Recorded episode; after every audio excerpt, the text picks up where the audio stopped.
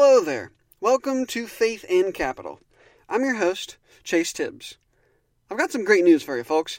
This is only episode two, which means we are just getting started. Thanks to all those who subscribed on iTunes, Spotify, Google Play, and Stitcher, to everyone who liked our Facebook page and followed at Faith in Capital on Instagram and Twitter, to those who passed the word along this week to a friend in your church or on social media about the program and to those of you who reached out and shared your thoughts on faith and capitalism and simply what's going on in your life. It is good to know that there are others out there who are interested in thinking about capitalism through the lens of their Christian faith. We are not alone. If you think our faith communities should be dialoguing about capitalism and the economic and political dimensions of our lives, help spread the word. Today, we're going to continue our discussion on the way in which capitalism uniquely organizes the relationships of our workplaces. Those places, if not today, at some point in our lives, we will have to spend the majority of our waking hours. We'll start off by looking at a story in the book of Exodus about a people's liberation because I think this story might be able to help us identify the particular way in which the system of slavery organizes its master slave relations around the process of production and distribution of profits. The process we briefly mentioned last week, which we can then compare to capitalism's unique way of organizing its employer employee relations around the process of production and distribution. And in the end, we'll return to the story of the Exodus and see if there is anything there that could speak to what God's liberative and restorative work might look like for us today. All right? Scripture, slavery, capitalism, liberation. In the book of Exodus, there's this oft referred to story about an enslaved people of Israel being liberated from Pharaoh's top down power in Egypt. And while this story has been interpreted perhaps in a gazillion different ways, today I want us to read it through a class lens. And so we'll be looking at how each class distinctly relates to the process of producing and distributing goods and profits.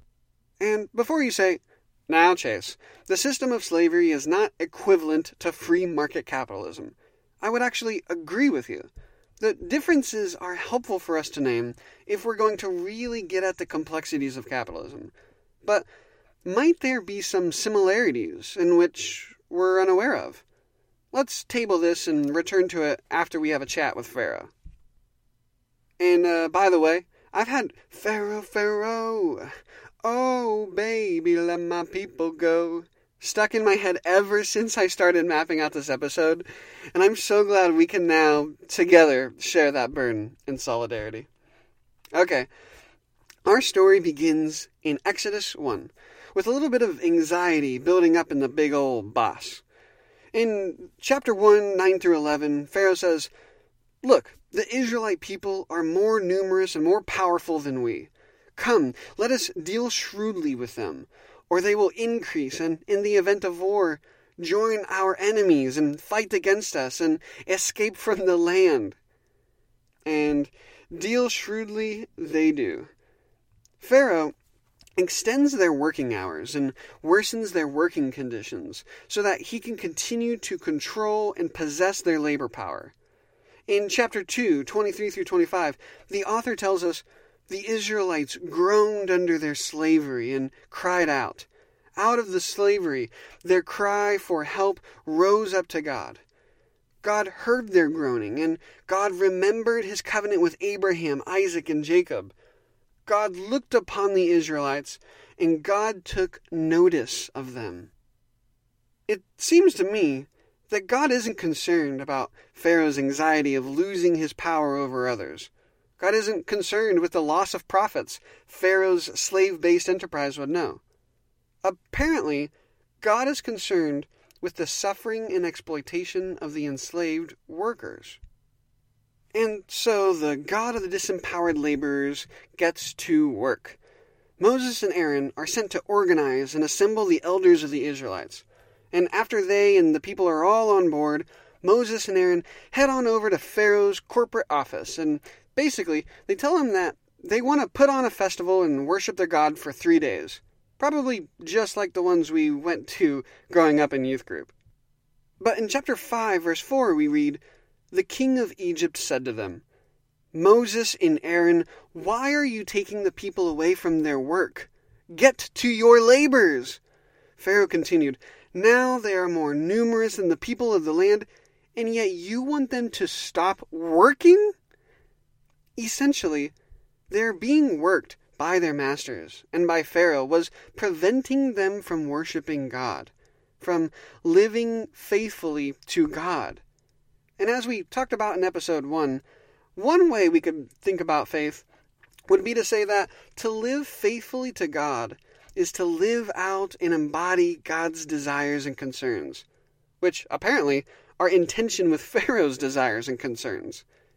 If one prescribes to the belief that God ultimately desires our relational well being, then we are faithful to, we worship God when we live in right relationship to others, ourselves, and all creation.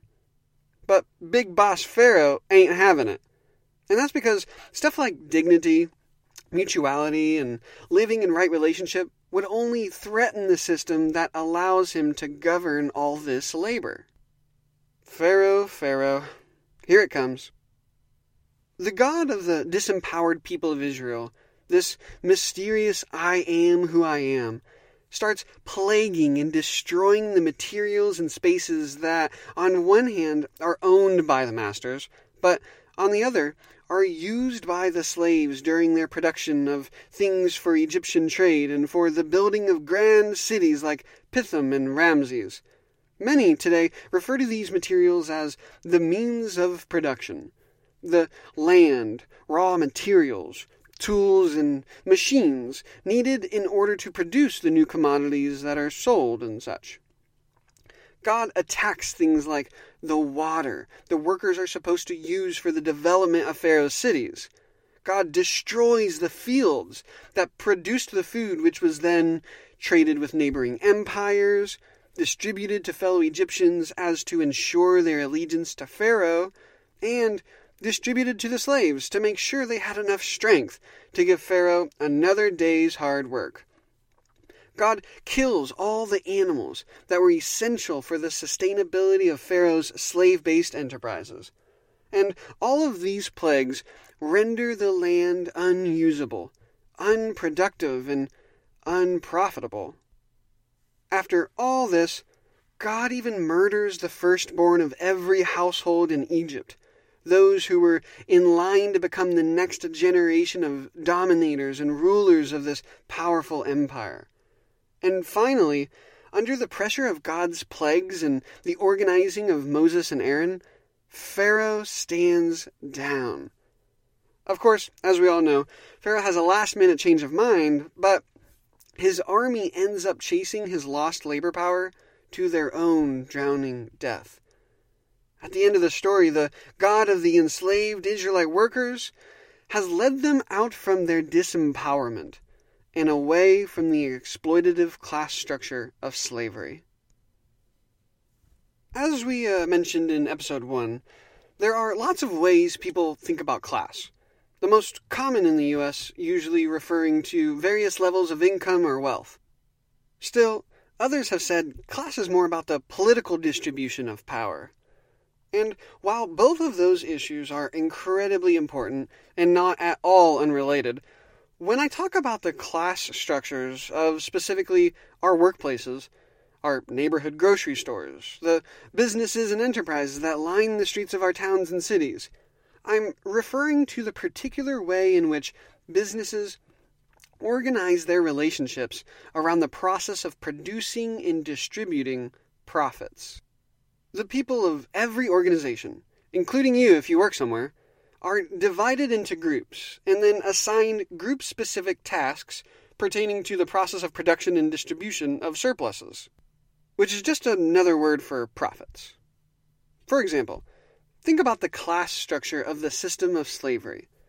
Slavery is constituted or defined by the relationship between masters and slaves. You can't have a system of slavery without both relational components doing what each part of the system is supposed to do. And for us to understand what they're supposed to do in a slave based enterprise as distinct classes, we can look at how masters and slaves uniquely relate to the two sided process of production and distribution. So, a few questions we might ask is In slavery, who labors and works with all the means of production, the tools, materials, machines, and land, in order to create new goods or services? Who owns or possesses all the needed materials for producing the new product? Who owns the newly created profits? And who decides how the newly created profits will be distributed? Finally, in a system of slavery, who directs the process of production and distribution from start to finish? Well, for one, we know that the enslaved human being is coerced or forced to work. I mean, that's one huge reason why they're enslaved in the first place for their free labor. And as property themselves, everything they are in relationship to, from the clothes they wear and the roof over their head to the materials, tools, and land they work with, is owned by their master. So it seems that masters exclusively own all of the means of production, which in slavery's case includes the enslaved human being. We also know that masters decide the what, where, and how of production. And because masters own both the materials used to produce the new products and make all the important decisions on the production side of the enterprise, the master legally owns all the fruits created by the slave's labor and decides how those profits will then be distributed. Whether the commodity being produced is cotton, salt, cloth, sex, chicken, or strawberries, the master governs and directs the slave based enterprise from start to finish. Clearly, in slavery's way of structuring the two classes in relation to the process of production and distribution, the producers of the profits are excluded from distributing the profits. The workers are not the directors of the enterprise. And this is the class structure of a slavery based business, just like the one in our biblical story. But what about the organization of relationships that make a capitalist business capitalist? Building upon our discussion in episode 1, in which we identified the two fundamental relational components of every capitalist enterprise, Group 1 as the producers or workers, and Group 2 as the directors who appropriate and distribute the collectively produced profits, let's return to the relationships of our own and our community's workplaces. To do so, we'll look at the way in which capitalism organizes the two groups of producers and directors in relation to the everyday process of production and distribution. And to give it some context, I want us to imagine a shoe factory. Pretend we're pulling back the ceiling of a shoe factory and looking down into it. For one, we can see hundreds of workers in this single shoe factory. But the company actually owns several factories, so in total, we're talking thousands of employees collectively making shoes for the corporation.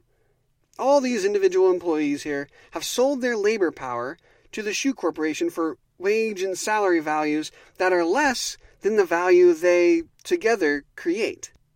But you know what else belongs to the employer? All the means of production. Every nut and bolt, every machine and material, every square inch of this shoe factory and the land it sits on are exclusively owned by the major shareholders of the corporation. And since the labor power of the workers and the materials of production belong to the employer, all the profits, the fruits created by the workers' collective labor, now belong to the few owners of the shoe factory as well. As you are looking down into the capitalist shoe factory, let's say it's the shoe factory your friend from small group works at, does each individual employee at least have a say in what they will produce, where they will produce it, or how they will produce it? Nope. Do they have any real say in how all the profits made possible by their labor will be distributed? Sorry. those decisions are exclusively made by the small group of employers who direct and govern the shoemaking enterprise from beginning to end. It seems as though the power of the workers is constrained while the power of the employers is enabled. Simply put, the power of the many at our friend's shoemaking workplace is concentrated into the hands of those wealthy enough to afford both the necessary materials needed for production and the necessary labor power needed to produce the shoes. Just as in a system of slavery, in a capitalist enterprise, the producers of the profits are excluded from participating in the distribution of those profits. The workers are excluded from directing the business. And another similarity between the two unique systems of slavery and capitalism is that both class structures are, by definition, exploitative. Both the slave and the employee produce more value than what they actually get back. They produce profits beyond what they receive in return. And while employers do pay employees agreed upon wages for their labor, the wage values and paychecks workers receive week to week are always less than the value their work actually produces. Which is to say that only a portion of the employee's day produces value equivalent to the agreed upon paycheck. Could be half a day, a quarter, even less, while the rest of their working day is unpaid, thus producing extra profits for their employer.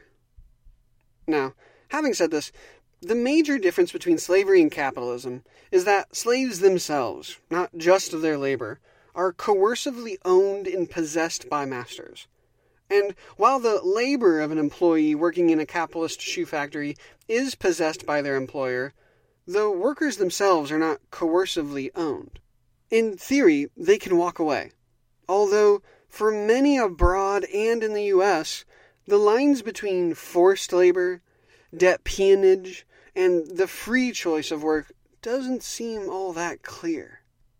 For example, think about how working class folk like you and me don't actually have a choice not to participate in the market. Where do you and your family buy your food and your clean water? The energy to heat or cool your house? The roof over your head? Your transportation to work? and any other necessities for staying alive. The consumer market. Where do you sell your labor to make the wages you need to then buy those necessities for you and your loved ones? The labor market. Workers and their families depend upon wages, and since the mid 1970s, increasingly on indebtedness, so that they can purchase things like food, housing, healthcare, education, and yes, even an enjoyable meal or two out a week, or, or a memorable family vacation to the mountains or the beach. But for workers, it's sell your labor or lose your house and your car.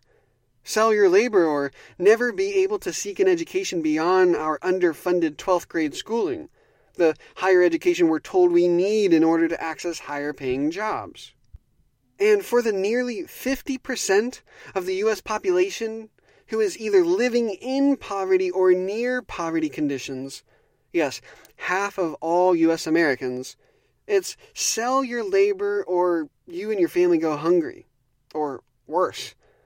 But the fact that 40 million U.S. Americans, that's one out of every eight, including 12 million children, are food insecure, while our unemployment rate hovers around 4%, seems to suggest that Apparently, individually working several jobs, or a household collectively working 90 to 120 hours a week, doesn't even guarantee people will have access to affordable, healthy food, or even cheaply, highly processed food, let alone health care, affordable housing, education, etc. Nor does there seem to be any real freedom in the choice of work for an increasing portion of U.S. Americans. There's a reason why folks of all ages making lower and middle wages don't simply quit their job or jobs. They're working right now for higher wages and better working conditions, better pay, benefits, and workplace respect. all things many of us could really use. It's because they can't. Perhaps the free market isn't as free as the multimillionaires and billionaires, their economists, politicians, and media outlets say it is. Having briefly reflected on the workplace relationships and class structures of slavery and capitalism, let's wrap up our time together by returning to the story of the Exodus. Many would say that the Exodus story is a story of liberation. But the question I want us to ask is what do we mean by liberation? What happens in the story when liberation occurs? Does the one class of enslaved workers experience liberation alone and in isolation? Or would you say that both classes, the slaves and masters, experience liberation, but on separate sides of the Red Sea and out of relationship from one another? While I think the question of what liberation means to particular individuals or particular communities is very important, I wonder what it would be like if we also thought of liberation holistically systemically, or structurally. In our story, the slave and the master are defined in relation to one another. You cannot be a slave without a master, nor can you be a master without a slave. What if we saw God's liberative work in this story as something that didn't simply lighten the load of slaves or made masters more accountable for the well being of their slaves, but rather transformed the fundamental relationships that define slavery itself. Read this way, God's plagues and Moses' and Aaron's labor organizing aren't liberative because, at the end of the day, they were able to pass legislation that said Pharaoh had to treat the workers better. They didn't make a compromise for a pay raise or an increase in health benefits, while slaves and masters remained slaves and masters. God doesn't send Moses and Aaron to simply raise the taxes on the wealthy elite while leaving them in their positions of mastery. At the end of our story, those who were once slaves are no longer enslaved, and Master Pharaoh is no longer master to anyone. Their former way of being in relationship, the class structure, has ended. And to be clear, I mean, while I'm sure all of those things would have been helpful steps in the right direction, given the suffering of the workers, legislative reforms that left the master slave relations untouched weren't the endgame. Liberation, seen in this light, is a systemic transformation, a revolution of relationships a total end to the structure of inequality in which both slaves and masters lived out their faith and embodied their desires. God's redemptive work ends the exploitative class structure of slavery. Might the same God of the disempowered and enslaved people of our story, the mysterious I am who I am, who sought the end of the unequal, undignified master slave relations between Pharaoh and the propertyless workers of Israel, also be interested in restoring mutual dignity and personhood to the disempowered workers of our day? Is it possible that God sees the employer employee relations of capitalism as hierarchical and authoritarian, and that those who even directly participate in the production of profits are excluded from the important decision making that ends up affecting their livelihoods, their families, their neighborhoods, and communities. We're not even talking about power in the larger society yet.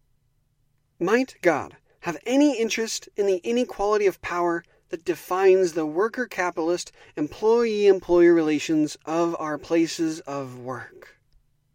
I don't know. It may be something that we want to start wrestling with in our faith communities. Next time, we're going to wrap up our conversation on capitalism's organization of our workplace relationships by talking about one reality in which anyone who is employed and those who are dependent upon someone else's employment are always at risk of experiencing. It's actually one reason why millions of people in the 20th century from very different contexts all over the world felt the need to end the power differentials of their capitalist workplaces. And that ever hunting reality is unemployment.